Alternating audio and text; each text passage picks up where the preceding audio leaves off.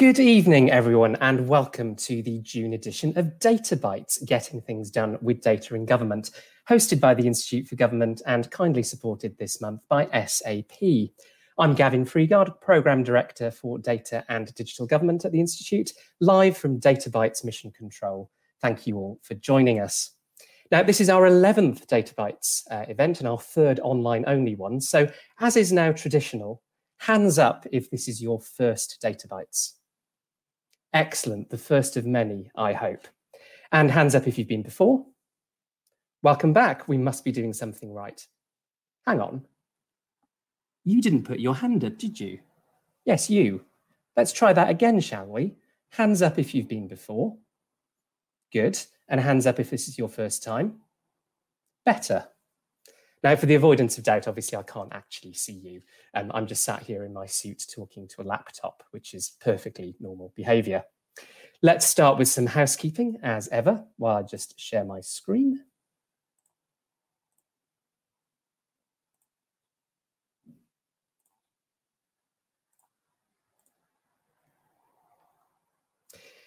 We are on the record and are being live streamed, obviously. If you would like to join in the conversation on Twitter, the hashtag is IFG Databytes, and you can follow us live tweeting at IFG Events. And I will be putting your questions to all our presenters tonight. You can ask those questions in three ways via the hashtag IFG Databytes, via Slido, that's bit.ly slash SlidoDB11, or via the chat on this live stream broadcast. Now, we may have some new faces tonight, so a quick reminder of what Databytes is and why we do it. Data means many different things across government. We want to bring um, those different data communities together. We also want to talk to people beyond the data and digital communities in and around government and show what better data can mean for them. And we spend a fair bit of a fair bit of our time at the institute moaning about how government data could be better. We wanted to highlight and celebrate a lot of the good things that are going on as well, and help others to look at, listen to, and learn from them. That's the why. Now the what. Tonight, you're going to see four presentations on data-related projects. Uh, each of our speakers or set of speakers will have eight minutes to present. Yes, eight minutes. You will see our infamous timer on the screen. There are eight bits in a byte, hence eight minutes in a data byte. That will then be followed by eight minutes of questions to our speaker. Yes, eight minutes again, so that timer again. And then we'll move on to the next speaker. So eight minutes presenting, eight minutes of questions, and we do that four times. A nibble of bytes for those of you that speak binary. As I said, this is our 11th event in the series. You can watch the previous ones by going to the link on the screen. Not this minute, obviously. Uh, that's Tom, Eleanor, Glenn, and Terence from last month's event. Uh, that link will also take you to our report on the first eight Data Bytes events. One presentation to particularly recommend this month is from Databytes 8, where Marcus Bell from the Cabinet Office Race Disparity Unit talked about how data transparency can be a good way of tackling inequality. Well worth your time given events at the moment. Now, those of you that have been before will know that I usually have a look at the last month in politics and government in charts. And it's been a busy month for charts, if more the eye variety than the pie variety. I should be clear, of course, what you can see on the screen doesn't constitute government advice, only a very poor attempt at a visual gag. Now, as if that whole episode wasn't simultaneously ridiculous and serious enough, yesterday our Parliament voted itself back a few centuries as the government made those MPs that were able to turn up queue for the best part of an hour to disenfranchise those that couldn't. It's been suggested today that the government might row back on some of that. But it was reported in advance that the arrangements could lead to a queue around a kilometre long. So let's put that in perspective with some data. You can see a kilometre there on screen. Now, when it comes to comparisons of area, one of the recognised standard units is the size of Wales. So let's compare it to the longest railway station sign in Wales. That's which is six metres long. So that one kilometre queue of MPs is equivalent to 167 of those. Yes, 167 Another standard unit of measurement is, of course, the London bus. The new route, the new Routemaster is 11.23 metres. So that one kilometre queue of MPs is equivalent to 89 London buses. Or let's take the Elizabeth Tower, which houses Big Ben. That's 96 metres. So the one kilometre queue of MPs is equivalent to 10 and a half Big Bens. Or let's take Whitehall, the actual street with government departments on it that runs from Trafalgar Square to Parliament. That's 644 metres, so the one kilometre queue of MPs is equivalent to one and a half Whitehalls. I suppose on the plus side, it's only a sixth of a lap of the Silverstone Grand Prix circuit, the third longest track on the Formula One calendar, a sixth of Silverstone, or if you prefer, one 418th of a 260 mile drive from London to Durham. So all of that makes this the maddest parliament since, well, the last two. This month, the Institute published our latest Parliamentary Monitor report, packed full of chart-tastic analysis of the long 2017 to 19 and short 2019 parliaments. You can find that on our website, where you can also read our new explainer on how the government is planning to use our personal data to tackle coronavirus, contact tracing, and much more besides. And it wouldn't be data bites without a ministerial resignation chart. Correlation, not causation, honest. Last week, Douglas Ross became the sixth minister to resign outside a reshuffle under Prime Minister Boris Johnson. But enough of comings and goings. Let's introduce tonight's fantastic lineup.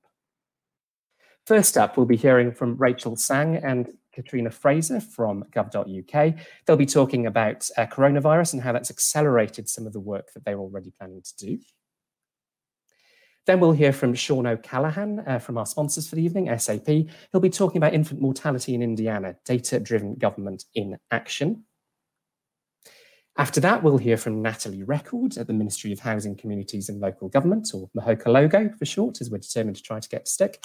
She'll be talking about how data can transform housing and planning. And finally, we'll be hearing from Andy Helliwell from Government Shared Services, talking about their critical role before, during, and after coronavirus and uh, looking at all of that through a data lens.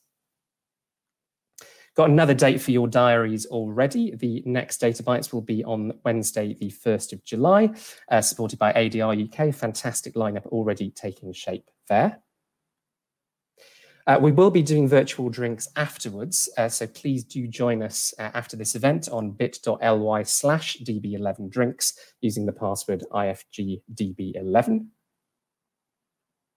Another big thank you to SAP for supporting us this evening. We really do rely on sponsors to keep the series going.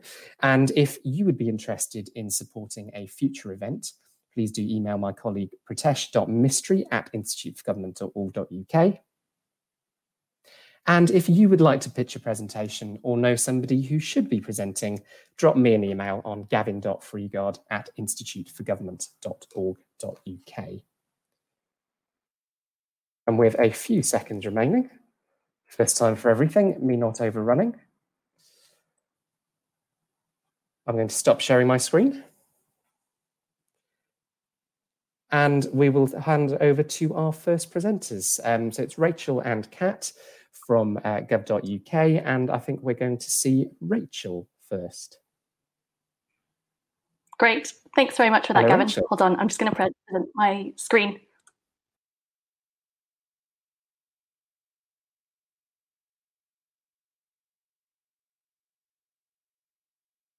Great. Hello. Um, so my name's Rachel Dunn, and along with Kat Fraser, we're going to be talking to you through some of the things that we've been doing recently on gov.uk, particularly in response to coronavirus. Um, we'll set that out against the wider context of our broader strategy, and and really kind of think the key thing that we want to talk you through is really how the recent work that we've been doing has actually enabled us to accelerate that strategy. So I suppose a couple things that we want to kind of just take you through just to take you back to the beginning of that story. Um, hopefully, you've seen this before. This is gov.uk. Uh, so back in 2011, there were almost 2,000 government websites. And that meant that it was really difficult, actually, to find what you needed to find if you didn't actually know the structure of government. So gov.uk was created so that people didn't need to understand the structure of government in order to interact with it. In so doing, we brought together information and services from 25 departments and almost 400 government organizations. So every week, millions of people come to gov.uk. They do complex and sometimes even life changing tasks. Things like applying for your first provisional driving license, things like preparing for the end of the transition period, or even reporting found treasure.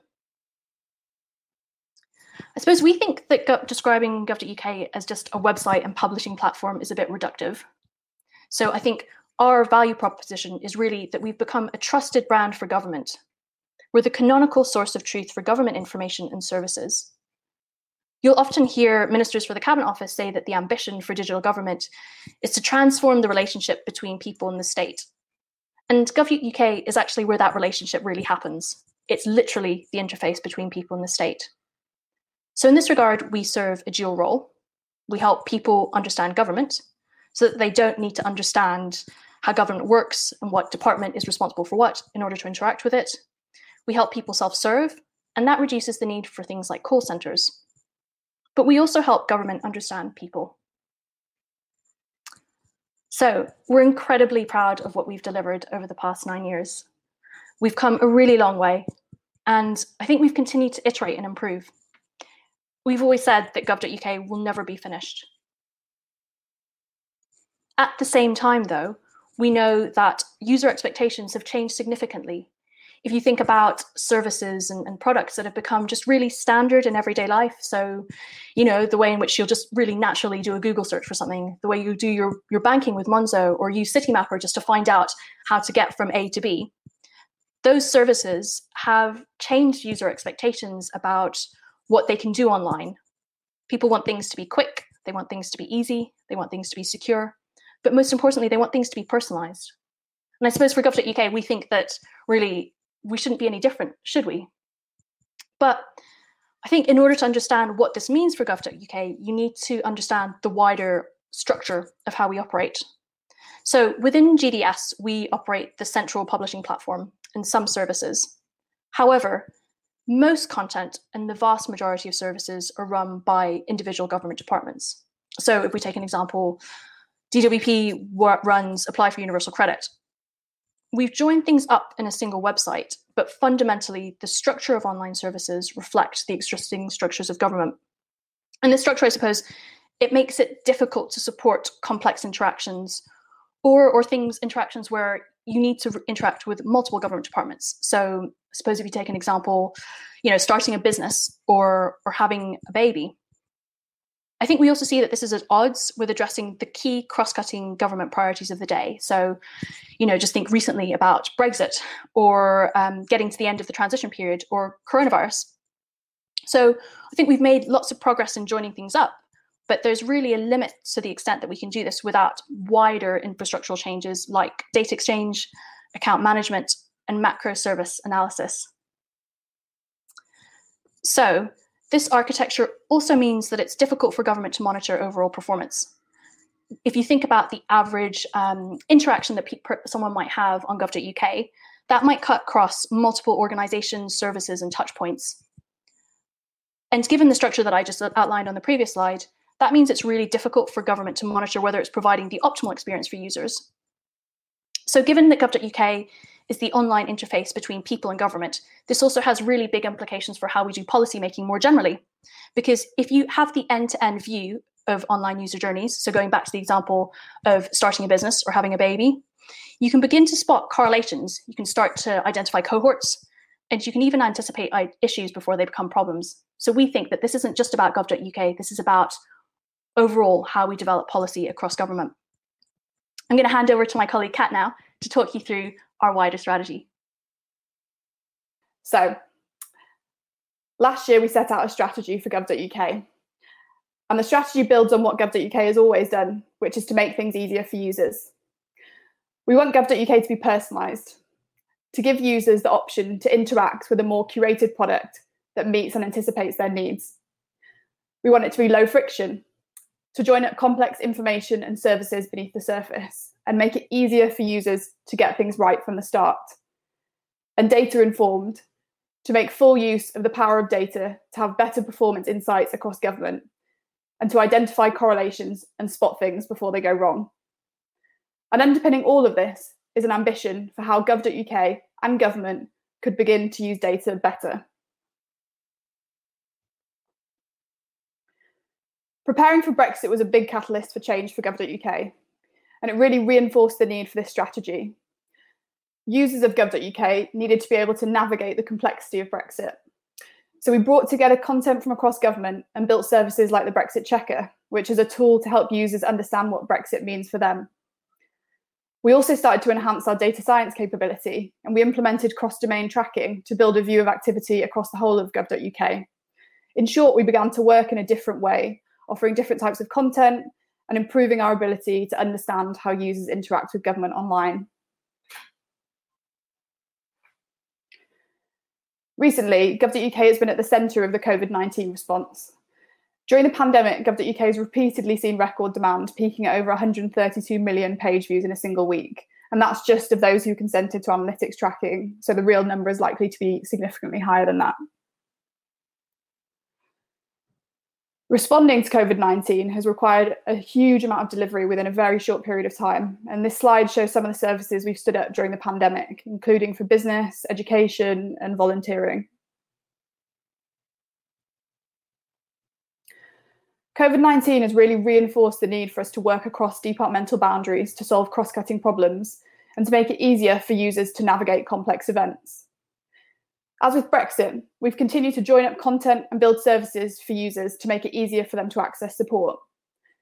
For COVID 19, we've been collecting and using personal data to ensure that we can give the right support to the right people.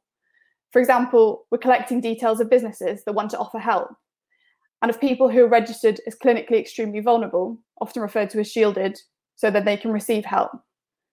We've also been improving our data insights, providing a more holistic analysis of how users are interacting online.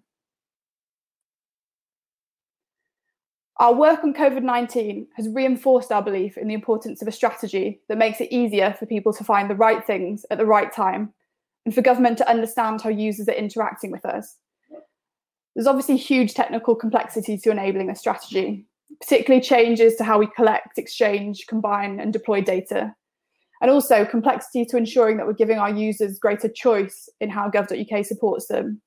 So making sure we continue to uphold privacy by, by design and give our users the option to opt out of personalisation if that's what they want. And crucially, this isn't just about gov.uk. It's a project for the whole of government, and it's really about how we can collaborate using data to improve service delivery and policy development. There's a lot more to do, and we're just getting started on the next phase of this work.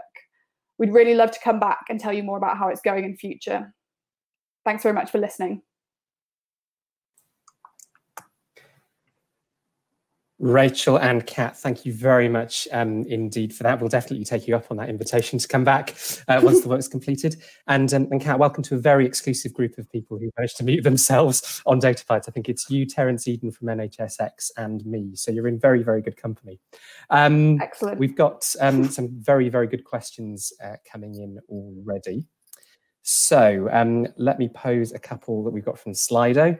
Uh, first question is, how will data.gov.uk fit into the new gov.uk?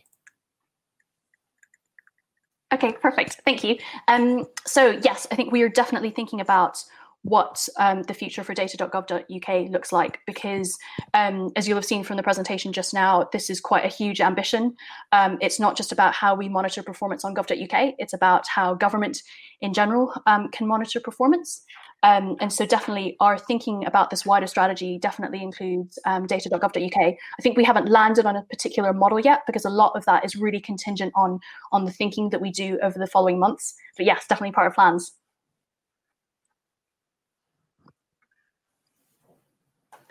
Excellent. Um, I've got another uh, question for you from uh, Slido. This is Jason Bradbury from Ofsted.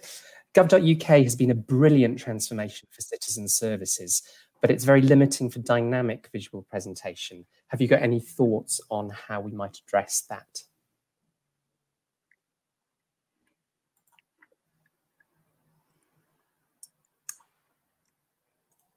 Um, I am happy to take that one again, unless Kat, if you, I don't, I don't know if you want to take that one, but I can, I can um, have a go first, and, and Kat, please do jump in.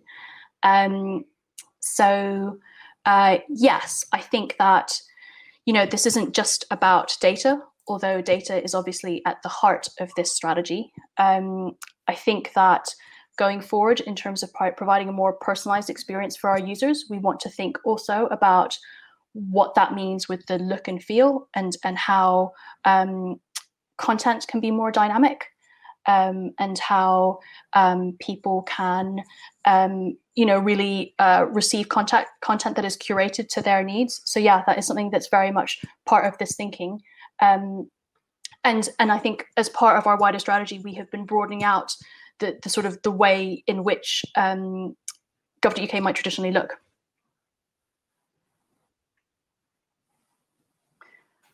Yeah, I would just add to that exactly as Rachel says, and just to say, um, you know, it, it's a it's a balance to strike. Um, we're really keen to be able to offer different types of content and uh, different um, options, but also we have to be mindful of the fact that one of the one of the biggest uh, parts of Gov.uk's value proposition is is the trust that it gives to users that they are interacting with government, and a, and a big part of that is the branding.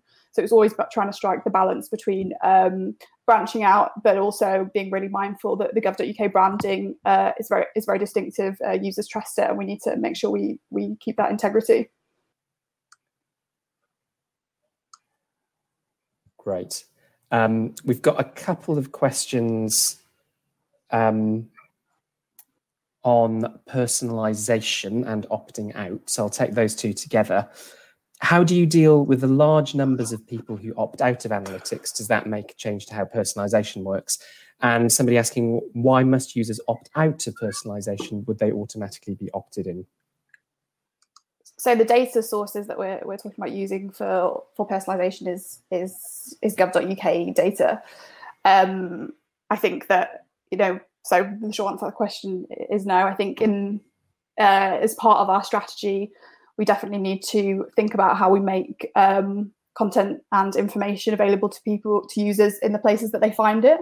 So um, you know for people that are finding information for example through google or through alexa making sure that we have um, structured content with the right kind of data markup so that people can find that content um, and then we're, that we're being kind of mindful of the ways in which people find uh, find our information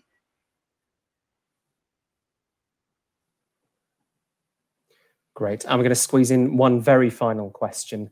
Um, what problems would personalization solve for someone having a baby, as per your example? Uh, Kat, happy for you to take that one. Or um, yeah, I was just going to say, I think at the moment that um, when it comes to these kind of um, services that we might class as kind of big life events, the way in which government works, um, is a little bit um, fragmented in terms of um, it's likely that uh, a person will have to interact with multiple different um, departments or different parts of government at one particular juncture in their life. Um, so something like having a baby or kind of the, uh, an early years type service. And so the ways in which we could envisage personalization helping um, with something like that is um, basically joining things up for users so that a user doesn't have to interact have to understand um, the different parts of government uh, when uh, they're interacting with government. And instead we're bringing the information and services together to make it much easier for them at uh, particular key moments of their life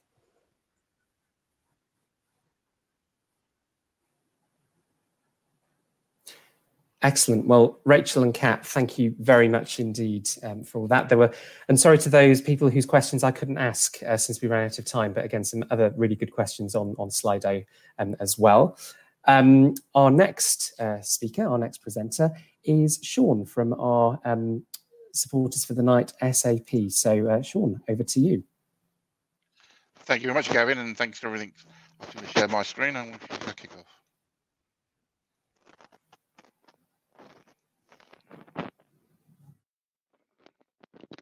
Okay, um, welcome everybody. Um, my name is Sean Callahan and I work within our SAP public sector uh, practice. Um, basically, my background has always been working with, with data, um, whether it's an analyst working in Department of Works and Pensions or work, working in local government.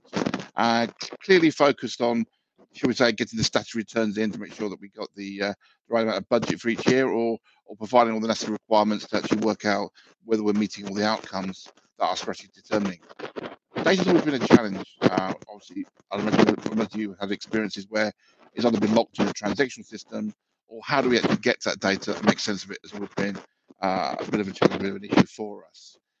Obviously, with the tsunami of data we now have around us, how do we make sense of it? know, what are we to do with it?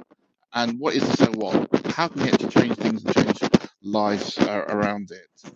What I'm going to do today is, is take you through a business outcome of a customer that actually faced these issues and the journey that they took uh, and what they're actually delivering. Um, and see them, we'll show you some, some of the benefits. So the actual customer that we're talking about um, is, is actually the state of in Indiana. Uh, when we actually looked at this talk, we, had so many uh, different things we could talk about. But actually, when we're looking at what they actually did in practice, it actually gives a bit of a blueprint for, for maybe, you know, could, could this be right for, the, for us in the UK? And we are working with our UK customers in this maintaining. And what lessons can we learn and use that can help make our data projects more interesting, challenging? The key thing for Indiana's perspective was they weren't actually achieving all the goals they wanted to achieve. They weren't rated in a number of statistics the highest in the states around America, and more importantly, they weren't actually impacting people's lives. Um, and the whole kind of focal point of the Indiana capability was an open government. They wanted to deliver personalized services, obviously reducing the costs, as obviously there's always a bottom line. The idea is to deliver value. And this is quite fundamental part of what they were trying to do to actually achieve that, they realised that actually the way that they actually currently maintain and actually um, manage their data was in a way preventing them from doing the very things that they wanted to. So how can we improve the lives of our citizens, improve the lives of our employees, um, if our data, okay, is restricted for doing it? And what I mean by that is they had over 90 agencies that all had their own data from one reason or another and weren't willing or unable to share issues, politics, or particularly, particularly some of the skill sets within that organisation. So they needed to realise that they needed to make a massive sea change in that whole data structure. strategy. They realised that they needed to understand a common purpose, a common goal. So the first thing they did was actually um, look at the whole process and come up with the idea of creating a data sharing culture. Okay.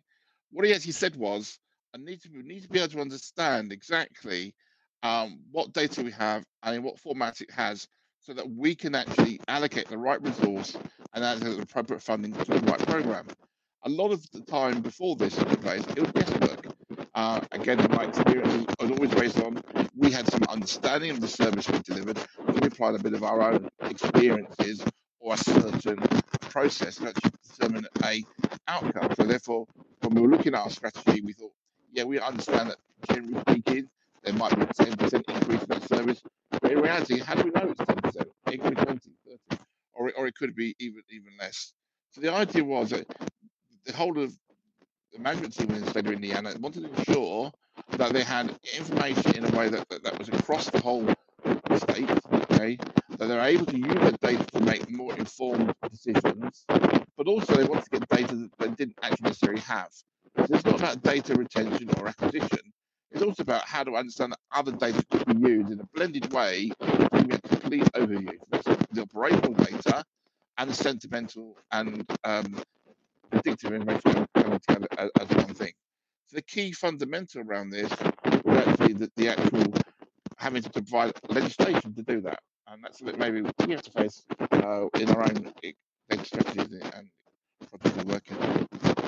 The next part was, well, okay, we've now presented um, a capability of, of uh, the idea of, of data coming together and a, and a, and a mandate around all that.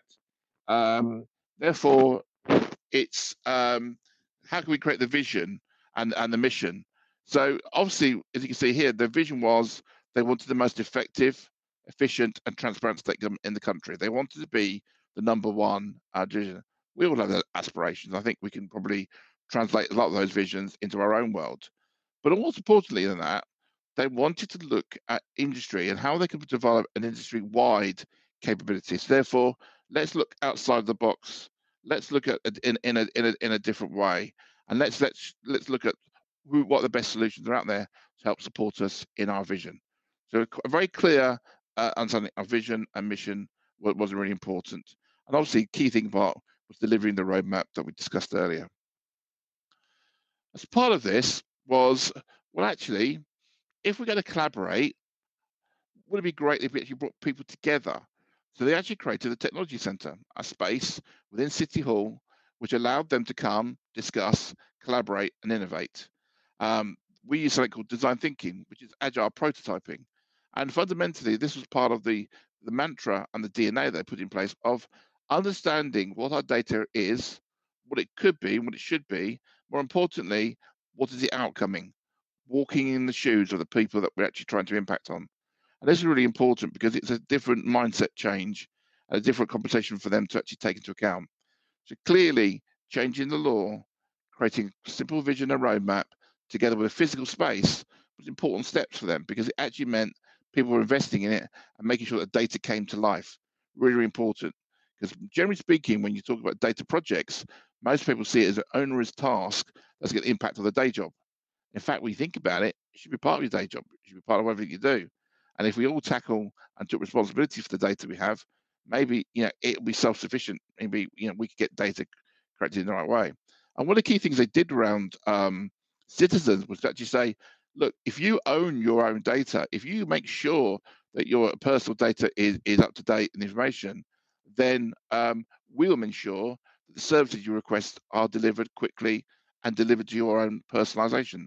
So therefore, we can talk about understanding how you want your services to be delivered to you and making sure that happens, but providing you help us with the data.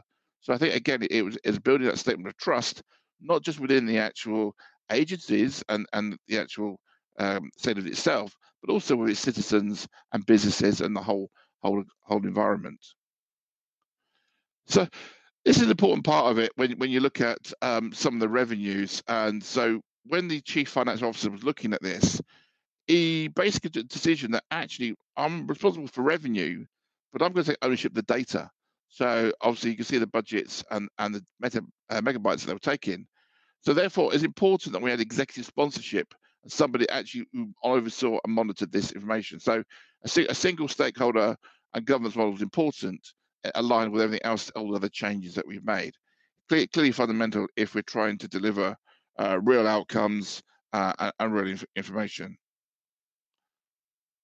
So when we talk about uh, data-driven outcomes, um, it's clearly that we need to look at um, a kind of a pilot or, sort of a way of actually how do we how do we start those steps because it's, it's like I say it's a big massive thing to chew. You can't do it in one go. You have to do it in what I call bite-sized chunks. Uh, forgive the pun. Um, so therefore, you're able to to look at things uh, in a way that's delivering very quick, agile drops and information coming through. So this actually is showing the fact that infant mortality was a major problem for them. Um, they were rated the number worst performing states in the organization and obviously how could they prevent it? So what they actually did by by looking at the structure I put before, averaging 7.7 deaths per thousand population, they first of all were able to look at data in different ways. So before it was Excel spreadsheets, but now I can start seeing introducing things like risk factors. I can look at uh, uh, regional capabilities. I can actually look down into human factors of data and how that correlates to other factors, both social and media. So the kind of technology and, and the insight gave them a lot more capability to understand what was actually happening. So the actual uh, dashboards were built and obviously consumed by various organizations to help them with their insight. But the key, the key kind of statements come up before was that previously they had 92 agencies working independently. They had a 7.7% average of infant mortality and 15 data sets that needed integrated analysis.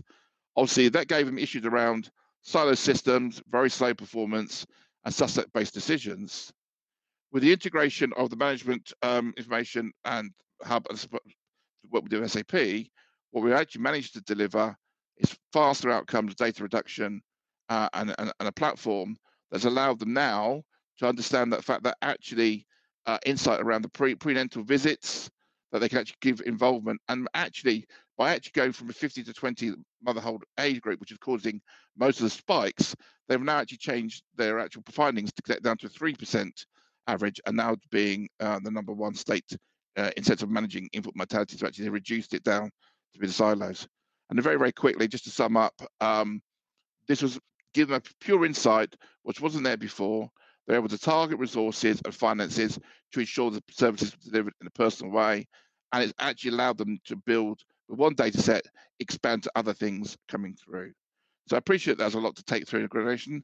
Uh, thanks again for, for, listening, and I'll pass over to Gavin now for um, the questions. Thank you very much indeed, Sean. That was a huge amount of ground um, that you covered there. Um, just to remind everybody, you can put your questions to Sean via hashtag IFG Databytes on Twitter and um, by dropping it into the live stream chat or also by using uh, Slido, which is bit.ly slash SlidoDB11. So I'm just going to see if anybody has any questions uh, already via any of those media. Otherwise, you're going to have to put up with me uh, asking a question, and nobody wants to see that. Um, great. I know that those will come shortly. So, um, Sean, you sort of talked about um, quite a lot of uh, sort of barriers and hurdles um, to sort of getting some of that work done. What would you sort of say were some of the, the most challenging ones? In most of my uh, conversations, the first one is obviously an understanding of what is a data and information strategy. Uh, quite clearly, people have an understanding um, of what they're trying to do, but really, do you actually understand what you're trying to deliver and how you're delivering it, and how data can, can actually do that? And I think you earlier at the very beginning of your site, Gavin, everyone has a different view of what data is. And I think it's getting a common understanding across the organization is very, very key. But more importantly, everybody being realized that they all play a part in it is a major, major, it's a, cultural and understanding.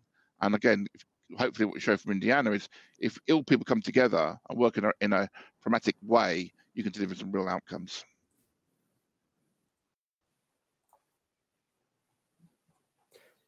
Excellent.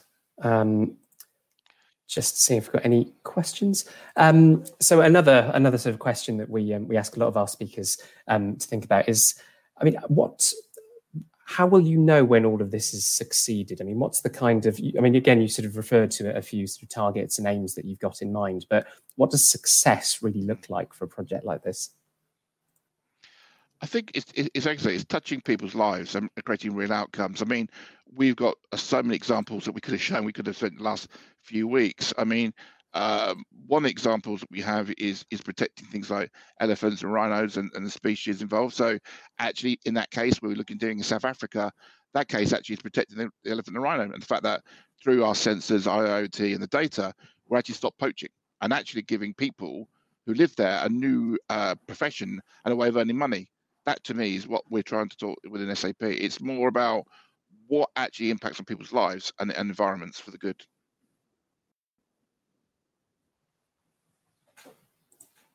Um, you sort of referred to some other, other other projects there. How how do you make sure that all of the lessons that you're learning from from one project in one one part of the world are learned across all of the other projects that you're working on? Because I know obviously one of those definitions of data is kind of knowledge and information management. How do you make sure that that side of it works as well as it can? It's, it, it is very very difficult um, because obviously the first thing we want to do is make sure the stories get out there because it's important that people understand the quality and the outputs that, that it's affecting uh, we, we also have a key key core team that we try to run regular updates for customers and people to understand. So again, on, on our on our websites and we do, do various sessions, we update it. We we also um, working with customers. We also do webinars. So we have, for example, been working an awful lot with, with central government organisations to run regular webinars to, so they can understand those lessons learned. They can understand how it impacts on them. And again, if anybody wants, if is interested, we're more than happy to to run those sessions where we just explain an SAP view of what we're doing, and people can then see in the context of what they're doing how they measure it. But really, really, Gavin, it's really about you know uh, communicating that, and letting our ecosystem also be part of that support, and our customers maybe basically be the front and center of that.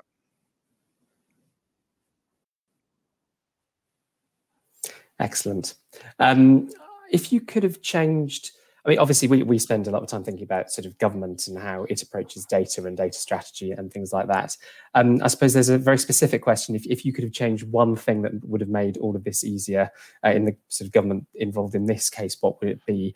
And how does that sort of relate again to your sort of international experience? Are there sort of common uh, things that government should be doing um, better? And if there was one thing to change, what would it be?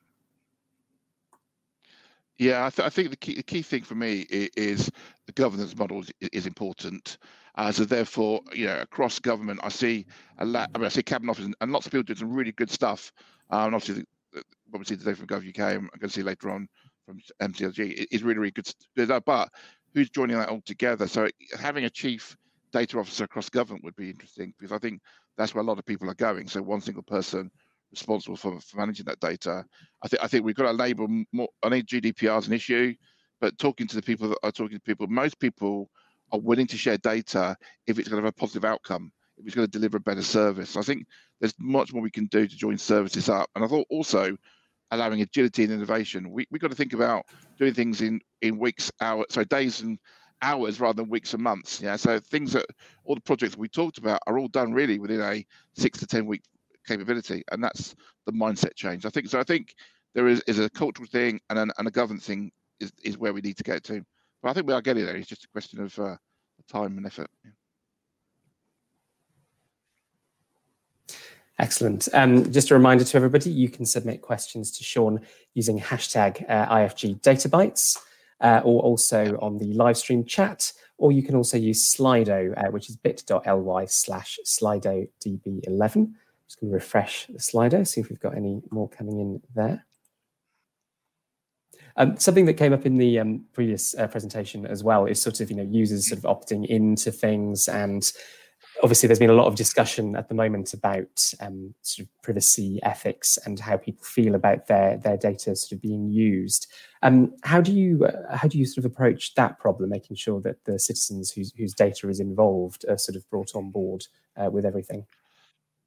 Okay, so obviously being from a German company, um, uh, GDPR came from Germany, so so we're very used to this. Uh, this is something we've been doing for 40 years.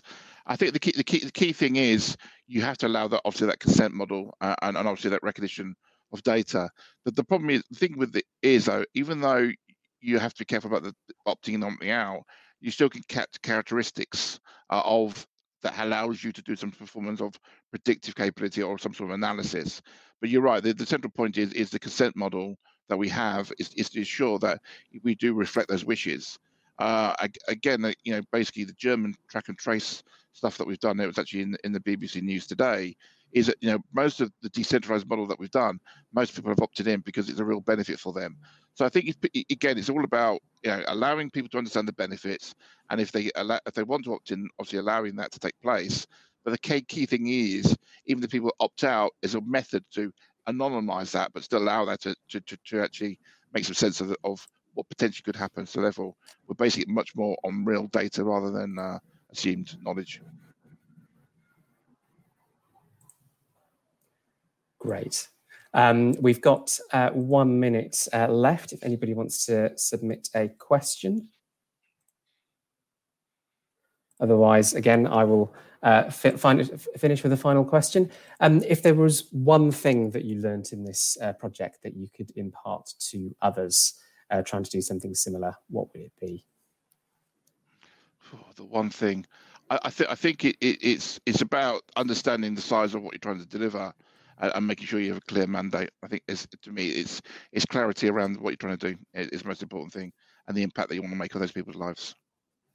Uh, I mean, obviously, again, we can say about technology and partnerships and risks and stuff like that. But the key thing for me, understand understand what you're trying to do, and make sure that you bring people with you as you go through it.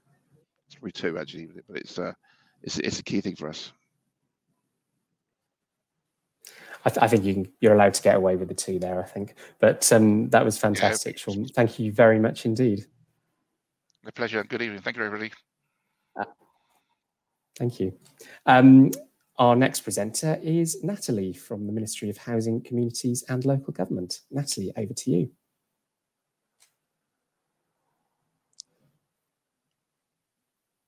Thank you. Can you hear me? We can indeed, right. loud and clear. Super. Thank you. So, thanks for having me tonight. Um, I'm going to talk about how data can transform housing and planning. So, the house, uh, the planning system is much broader than the submission and processing of planning applications. It's a complex ecosystem involving developers, local government, citizens, and um, prop techs and policymakers seeking to find and use information to make decisions relating to the built environment. Planning is fundamental to the delivery of housing, and planning processes cover all stages of the development cycle from the identification of sites for development through to construction. Uh, planning also shapes some of our physical and psychological experiences within the built environment so that it affects us all.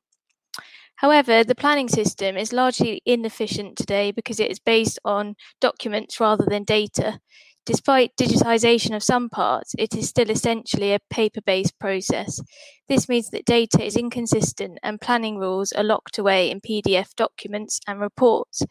As a result, developers find it difficult to know what they can build and where, it is difficult for local planning authorities to extract the data they need to shape the delivery of new local plans and make data driven decisions, and citizens often struggle to participate in the planning system because existing processes are complex to navigate.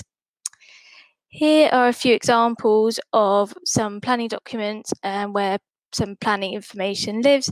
So, uh, typically, it was uh, lots of drawings and physical uh, local plan documents. Uh, you might have seen planning notices on lamp posts explaining uh, new new proposals in your local area. Uh, we've moved a bit on from physical drawings to sometimes CAD and 3D uh, visualizations and CGIs. You've got uh, physical planning documents like local plans now being accessible by PDF, uh, but still no raw data there and uh, planning notices can be sort of found online as weekly lists, um, but often also only accessible as a PDF. So, how do you unlock innovation and ro- what role can innovation play in this digital transformation?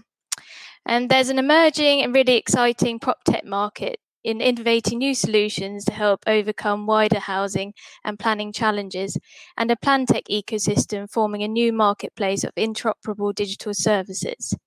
However, one of the significant barriers to the growth and scale of the prop tech sector is the existing lack of raw data. At the moment, it is taking the resource of innovative startups to mine and standardize it rather than being freed up to start to develop and scale new technologies. So data is a raw ingredient. This is a, a great drawing from my colleague Paul Downey. I thought I'd, I'd nab it for my presentation. But the, the big challenge now is so how do you get this raw data out of documents, charts, maps, and reports and get it into CSV files and GeoJSON and shape files so that we can start innovating new solutions? Uh, one of the main challenges is that most planning data is federated to local planning authorities, and there are over 365 local planning authorities who all record planning information in different ways and do not use common schemas or linked identifiers to record their decisions. So, therefore, little planning data can be linked to a single location, and a lot of data is locked behind licensing. Another another issue is that uh, trusted quality data at the local level and improvements in local authority planning and efficiencies are being held back by the existing local authority planning systems, which are not fit for purpose and not linked. The same data is having to be re entered at several different parts of the planning process because of the lack of interoperability between systems. So, um, how do we move from data locked in separate local system to shared platforms? So we've been doing a bit of thinking about uh, planning as a platform and exploring um, what th- that could look like. Uh, for example, how do you take casework systems uh, and the data that's within them and then feed it into a trusted data platform, that middle bit, which would be registers and standards and validators, and what, what registers would be needed for that. And then um, that upon that a trusted data platform, you can start to have new services emerge, uh, a whole ecosystem of uh, private sector and, and, public sector services that can uh, provide new innovative solutions to housing and planning. So, what's the role of government in this? There's definitely a significant opportunity for digital transformation. Central government has a critical role to play in this ecosystem through setting standards, stimulating markets to improve the overall effectiveness of the planning system, and addressing existing policy bar- barriers. And the Digital Land Team, that's the team I'm in, uh, was formed in 2018 and exists to improve access to land, housing, and planning data. Our three main user groups uh, have been local government policymakers, cross government, and prop tech companies. By focusing on the data needs of these three user groups, we have sought to reach the wider uh, needs of, the, of SME developers, planners, and citizens, who are all the end users and beneficiaries of the new services that will be built. Um, we have used a user centered and iterative approach to designing and testing new data standards and uh, work with cross government partners to resolve policy barriers. It's no small task, and good data standards take time to be designed, tested, and implemented. But we are learning by doing and creating principles as we go. We work in the open, and you can find a list of our projects and findings on our website. Um, our sister team, the Local Digital Collaboration Unit, has also helped fund a number of digital planning transformation projects um, with innovative local planning authorities, including Southwark, Hackney, Lambeth, and the GLA. Their findings from those projects can also be found on that website. And uh, then cross department collaborations, we work with policymakers across the building. It's really important to getting some of the data unlocked. Uh, ministerial engagement, so uh, former Housing Minister Esther McVey held this PropTech uh, roundtable with lots of, uh, well, a few companies in the industry and really heard their data needs, which helped unlock some policy barriers. Communications key as well, and, and starting a wider conversation uh, with the public and cross government programs. So HM Land Registry have their local land charges program. We engage with Geospatial Commission and Ordnance Services uh, Surveys Ge- Geovation program, which this pictures of, um, who support a lot of early stage SMEs working with location data to help them scale. But significantly, what we're really excited about, you may have heard the recent announcement from the Geospatial Commission about UPRNs uh, and USRNs, which are the unique property reference numbers and new unique street reference numbers, which will be opened um, under open government license in from July 2020 is really significant because they're unique identifiers which will allow for key data sets to be linked geospatially. And um, this will form a crucial component of unlocking the digital transformation of the planning system through disparate data sets from across, because we were able to link uh, disparate data sets from across planning and housing uh, to a single location. And these linked identifiers constitute the golden thread of building information, which is at the heart of MHCLG's response to the Hackitt review. Um, so moving on, what what next? So we are now in a position to build upon our existing work and testing that we've been carrying out for the last two years with our users.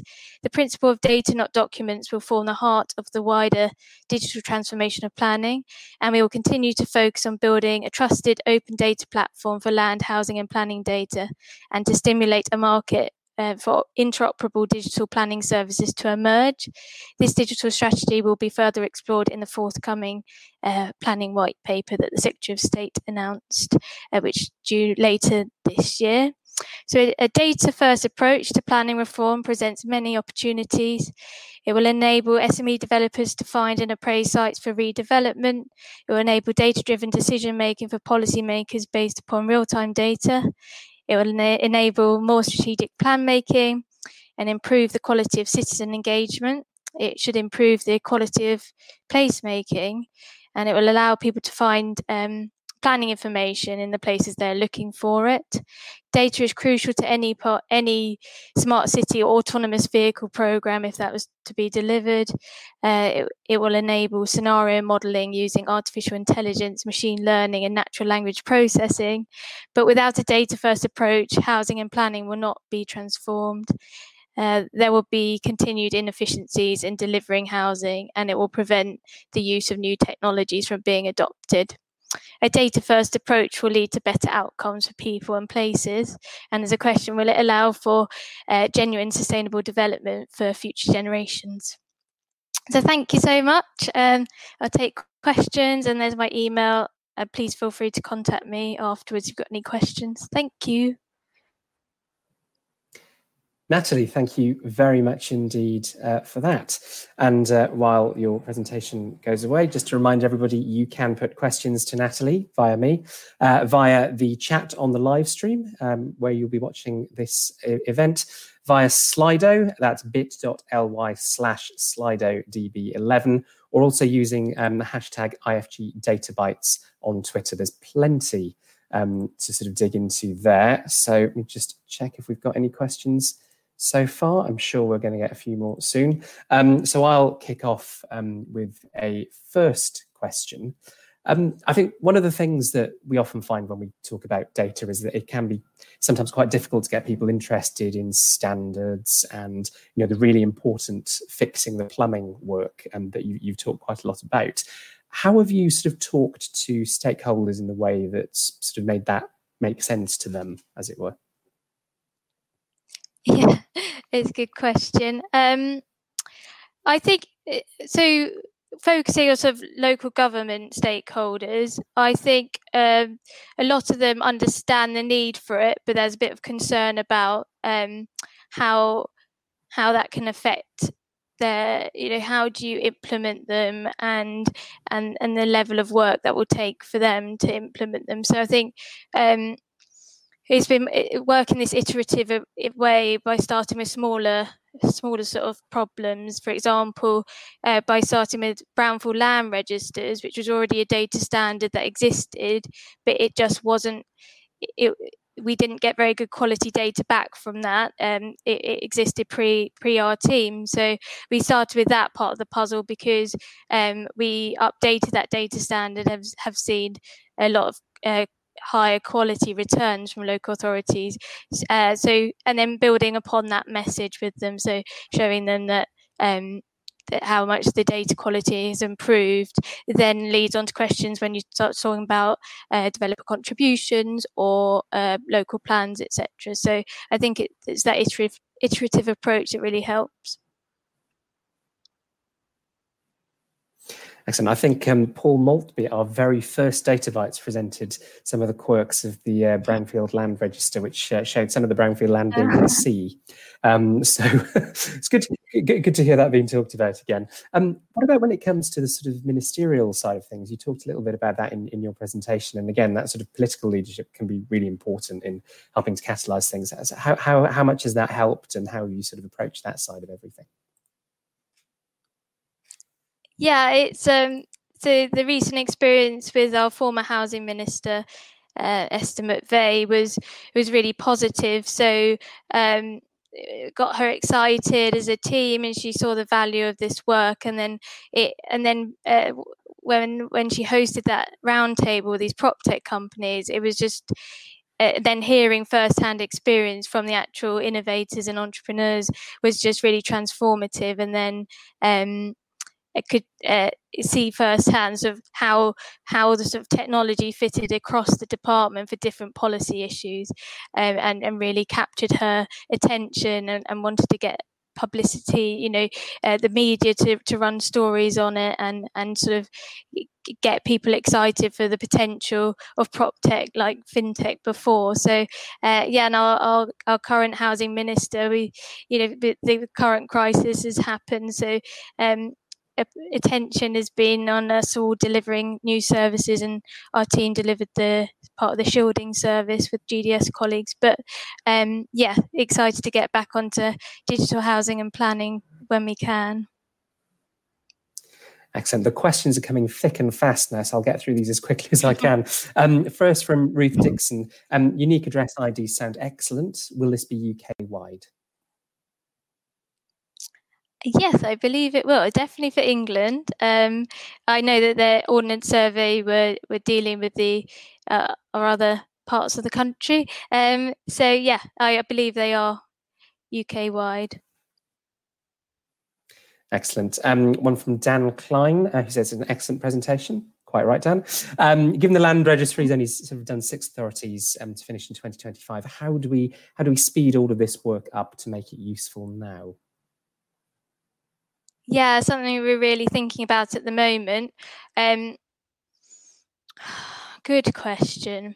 I think I think a decision will just have to have to be made. I, we don't.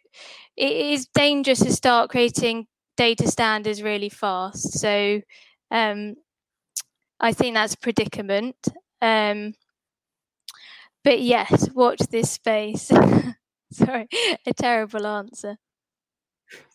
Not at all. Um, we've got a couple of questions from Jeremy Fisher. First, will the data be open or will people have to pay for it? And second, how do you handle a unique identifier to link data sets when different things may refer to different areas of land which overlap? Mm. Um, so the first part of the question, sorry, I've forgotten. Um, That's okay. Uh, will the data be open or will people have to pay for it? Ah, yes. So, uh, yeah, we we work in in the open as a team, and and all the data we're working on is for, to create open data. We're we're building this open data platform. Um, really passionate about that. Um, and secondly, oh, I forgot the second part of the question. Uh, the second part was how do you handle a unique identifier to link data sets when different things may refer to different areas of land which overlap? Yes. So there will be so there, there will be limitations uh, in terms of it, it is better than not having it, but then there will be those those difficulties.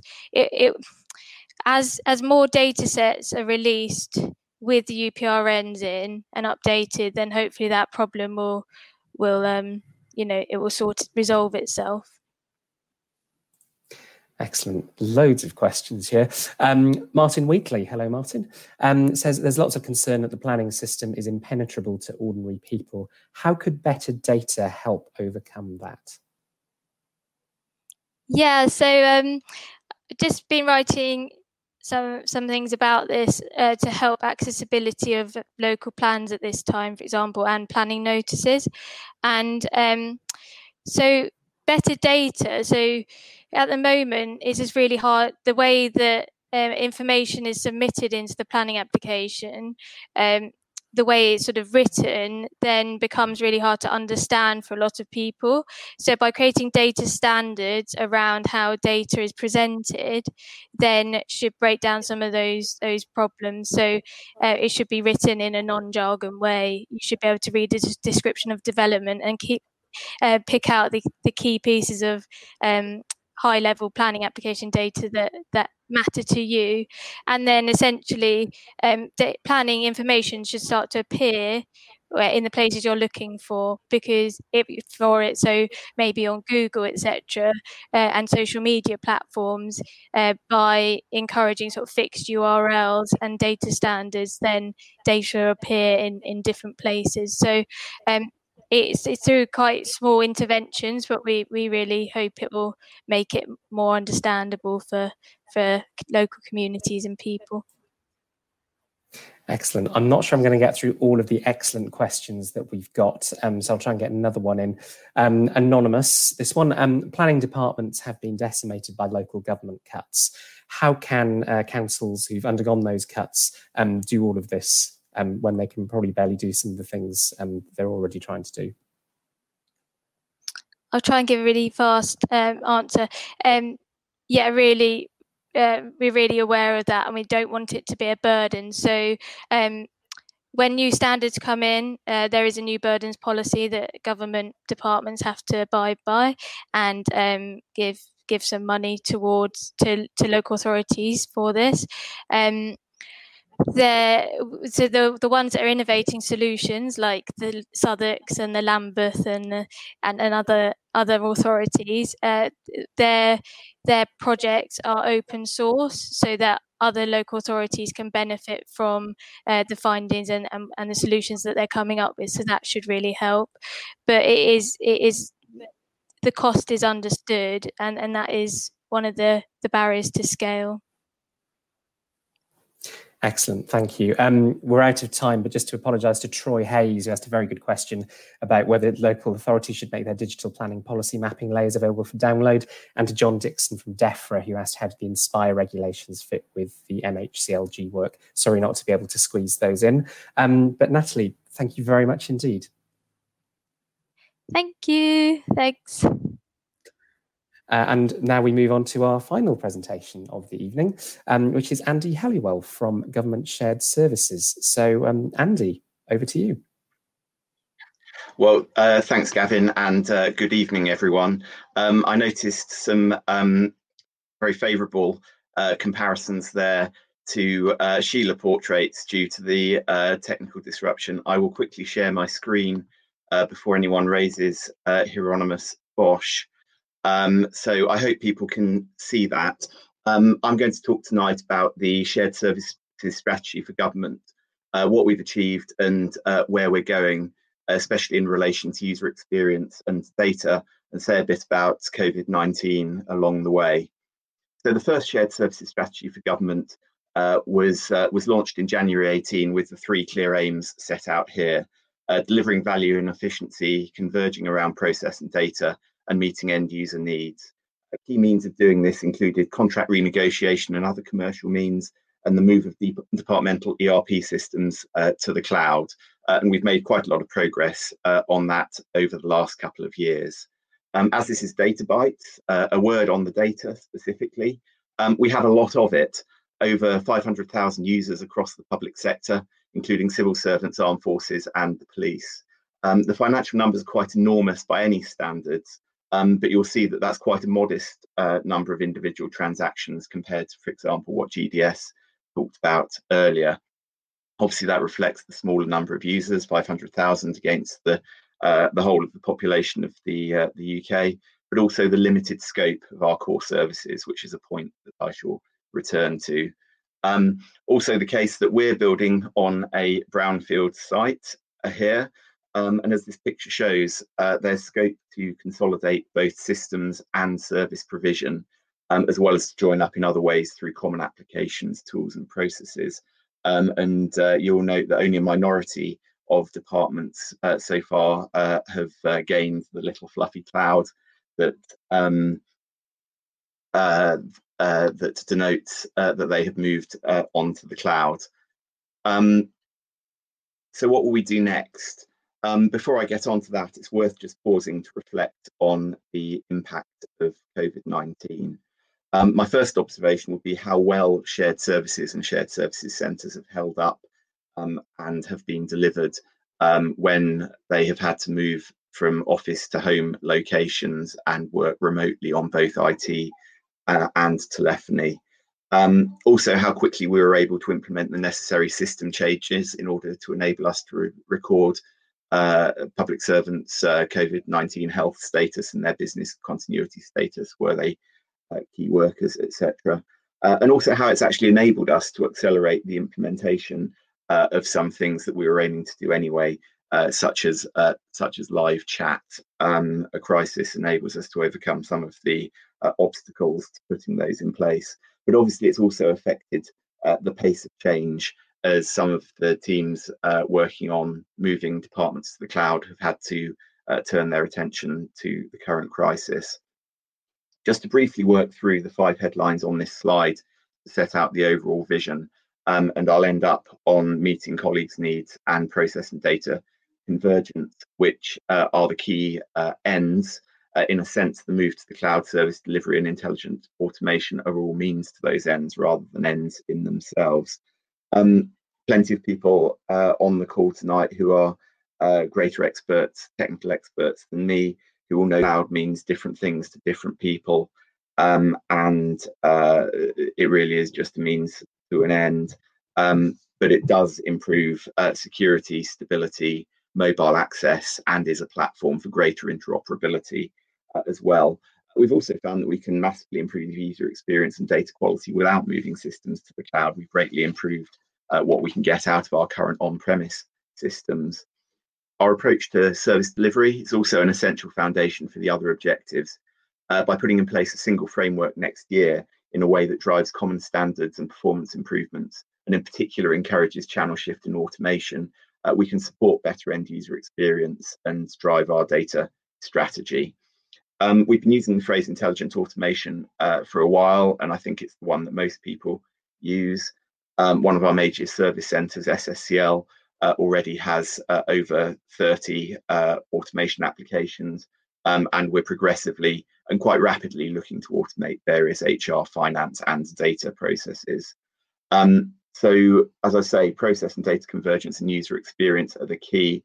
Um, I'll sum them up shortly. I just want to emphasise that we do have a draft plan. Um, this is hard to take in in a few seconds here. It's available uh, online, but it is a draft and it has obviously been uh, in some ways affected by uh, COVID 19. But we might uh, take the lesson from COVID 19 that we're actually able to move further faster in some areas too. Uh, as we build on what we've learned and establish how government wants to operate in the future. Um, certainly, see this as a five-year timescale, and I think that's very realistic for what we're seeking to achieve. Um, it's worth just taking a look at what this means in architecture terms. Um, I can't answer too many questions on this because I am not a systems architect. And again, this slide is available online.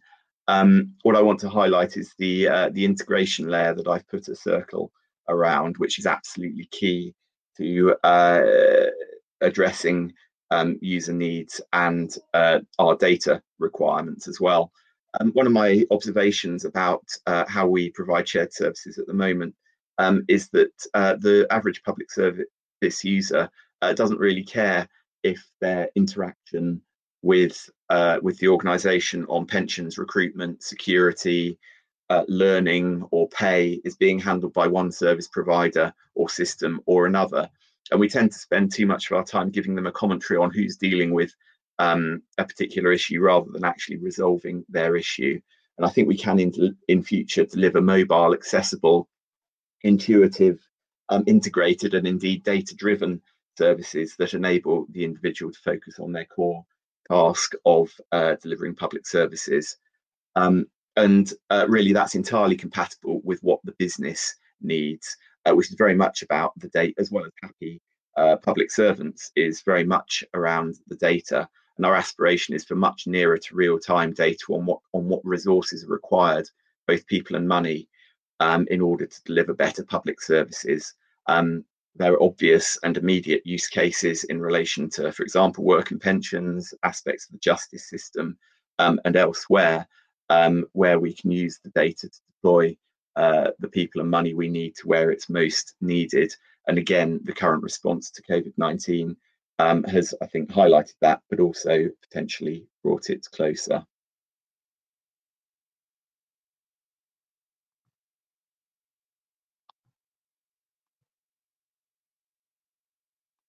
There we go. Great. Mm. Thank you very much indeed. I had a minute. I had a minute to spare. I think that might be a record. um, just a Goodness. reminder to everybody who is. it's absolutely fine. Um, just a reminder to everybody who's watching um, that you can submit questions to Andy via hashtag IFG Databytes on Twitter, via uh, bit.ly slash SlidoDB11, or via the live stream chat. And with all the civil servants that we must have watching us, I don't believe for a second that none of you have uh, a bit a lacking questions to ask about government shared services. So please do um, put them in. Um, I'll wait for the timer to reset, uh, and then we can get on to those questions. So brilliant. So let's see if we've got any to start with. Otherwise, I will kick off with one Excellent. So, um, Andy, you sort of um, on your on your slides, um, there was that sort of section looking at data and how better data would help uh, focus on delivering government priorities and services through better management information (MI). Um, what does better MI look like, and how do you get there? Well, um, various dimensions to that. Um, we talk a lot in government about having a single version of the truth um, and that's something that I think we're getting closer to, uh, but is still in many cases slightly elusive. So the first thing is uh, a reduction in the amount of time that people spend reconciling uh, different versions of the truth to get to the one truth that we can all agree on, um, which takes an awful amount of, uh, of, of, effort. Um, the second thing I think is uh, getting that information in, as I said, in much closer to uh, to real time um, we uh, have tended um, both on financial and, and, and HR management to uh, you know look uh, look retrospectively at information um, sometimes from uh, sometimes from quite a distance and being able to get something that's close to a real-time picture will greatly assist in the management in particular of the operational uh, operational business but also enable us to uh, you know, sweat our sweat our assets much much better and ensure that we're uh, spending every penny as wisely as possible. So those are just two dimensions to it. Excellent, thank you. Um, we've got some questions over on Slido. So let's start with this one from Chris Francis. Um, does all of your work ultimately mean machinery of government changes will be less needed? Um, it's uh, it would be I think a mistake to uh, design the, the the process of the uh, current system of government around what we can achieve in uh, shared services. Um, but what it certainly ought to mean is actually that machinery of government changes are easier uh, to uh, to carry out. Um, it depends on the nature of the change. So you know sometimes when you shift whole departments around, for example uh, the move of, uh, of, of into BEIS, um, that's perhaps um, something that in future would be relatively straightforward. Um, you've got to set you've got to set your systems and structures up right to enable uh, the machinery of government to uh, to be to be moved around in that way. Um, what I think that we can also do is give government when it's taking the decisions about how it wants to set up the machinery again much better data about what everyone is uh, is ultimately doing and how that can be brigaded to best effect but um, will we see the end of machinery of government changes um, gavin you probably got a chart that covers uh, that covers those over time as well of, of, of course we do. uh, I might have to dig that out uh, for, for the end of this presentation. Um, we've got another question in the meantime uh, from William Wallace. Um, how does government shared services relate to the government digital service? Yeah, good question. Um, and uh, actually one that we often ask ourselves. Um, so the focus of uh, GDS is very much on public facing services. Uh, the focus of government shared services is uh, very much on serving uh, serving the public servants.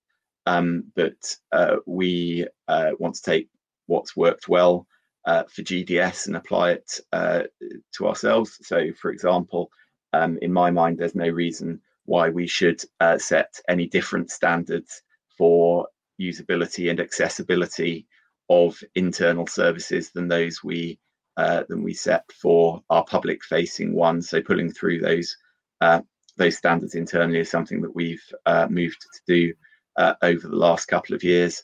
Um, clearly, there are differences because um, again, as I said, GDS, um, you know, the gov.uk platform operates in terms of a number of transactions that is so much higher than uh, than what we have to deal with. That necessarily drives some differences, but um, there should be um, some some core similarities as well. And GDS are on our advisory groups and governance and so on.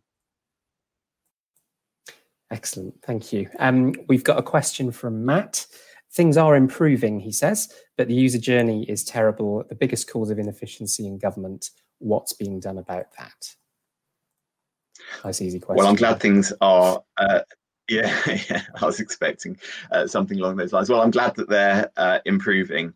Um, and um, what I don't think that we can do is continue to promise people jam tomorrow because uh, we've been promising that for some time, and it's no good us just saying uh, once you get on the cloud, it's all going to be okay. Um, that's not uh, that's not good enough. We need to improve our current systems as well.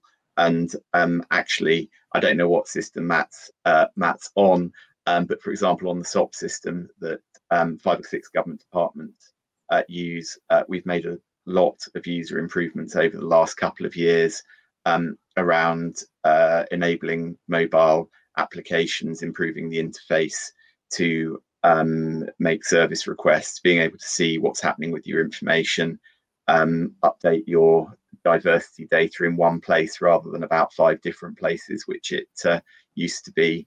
Introduce live chat, uh, which many people prefer to, you know, phoning a call center, um, and so on. So there's a whole load of improvements that we've made, but uh, what we're not going to do is stop making those improvements while we wait for the next generation of systems to come online. Thank you. Um, we've got just under two minutes left. Any final questions, please do submit them to Slido now. Uh, in the meantime, we've got a question from Kate Gimblett. with different platforms and information silos, can all information be migrated to a new platform? Um, yeah, I believe I believe so. Um, I mean, I talked at the start of my presentation about uh, the limited scope of the information that's currently held on ERP systems, in particular in the H, in, in the HR space. It's not an in, at the moment an integrated platform that brings together, for example, people's learning records, people's security, uh, certification, um, things uh, things like that. You know, people's pension uh, record is on a different platform. Um, so actually, yes, you can move the totality of people's information from an on-premise system onto uh, onto a cloud-based system, but that's only part of the story. The the real prize here is, as I, as I said, is the integration of different aspects of people's uh, data through the sort of integration layer that I talked about that will enable uh, both a better user experience for the person. As I say, they don't care whether it's um, HR or pensions or learning who are dealing with their inquiry, but also richer data for the business about uh, about the people, what they do, what their skills are, and so on than we've got at the moment. Brilliant. and in the, remaining 20 place, seconds, um, remaining 20 seconds from Dan Klein, um, excellent point from you on the timeliness of data. He says, um, does GSS have a role in helping departments share data as shared services? Yes, absolutely. And one of the things is we uh, sort of compile what that uh, uh, we we compile key performance indicators um, around um, various aspects of financial data, for example, so that we can um, spot uh, where there are potential anomalies that departments might want to uh, address or identify where there's best practice um, and they change a surprising amount over time and you can sometimes attribute them to a specific change in process. So it's one of the ways that we can drive continuous improvement. Excellent. Well i think that takes us perfectly to time. Andy thank you very much indeed. Thanks gavin. Thanks everyone now, I'm conscious that, um, as ever, I'm the last thing standing between all of you and virtual drinks. You may have been enjoying actual drinks all the way through. I'm not here to judge. Um, so, if you would uh, like to join us, and I very much hope you will, um, I'll put those details on screen very shortly. Um, so, I'm just going to share my screen now, and run through a few final parish notices um, as well. So, um, just to back up Andy's point, yes, we do have a chart for that. Um, that's uh, our Charter of uh, machinery of government changes, making and breaking, creating and dismantling government departments uh, down the years, uh, which you can obviously find on our website. Um, I'm very pleased that cooking along to data bites um, has become a thing uh, recently. This is this is Glyn Jones, um, whose Paella has moved from planning to implementation, which is very very good to see. And I'm just going to put the uh, details for joining us um, for drinks once we finish this um, on screen so you can get that ready. Um, but in the meantime, a few final parish notices and some thank yous. Let's start with the parish notices. Um, first, Data Bites is uh, just one of many virtual events the Institute um, has been running and will be running. You can find much more on our website, www.instituteforgovernment.org.uk. Um, but I particularly want to draw your attention to um, one that we're doing Monday morning at 9.30am. I'll be in conversation with digital government rock star and revolutionary Audrey Tang, the Taiwanese digital minister, talking about their response to coronavirus and much else besides. Um, second, we're doing a very short report into digital government and coronavirus, and we'd like to understand, follows on quite nicely from Andy's uh, presentation actually, which remote working tools different departments are using. So if you're a civil servant, we'd love you to spend a couple of minutes filling in our survey. You can find that on my Twitter, which is at Gavin Freeguard. And finally, some thank yous. First of all, um, thank you to all of you uh, for watching, and hopefully uh, any technical gremlins were ironed out and you were still able to enjoy it. A huge thank you to SAP for supporting tonight's event and uh, to Sean for presenting. Data Bites is only possible thanks to our partners, so a very big thank you to them. And finally, please join me in a huge thank you and virtual round of applause. I'll be looking down the camera to make sure you're all joining in um, for our wonderful speakers this evening for really interesting presentations. And we're incredibly grateful to them. So thank you to them and uh, do come and toast them at virtual drinks. Thank you very much.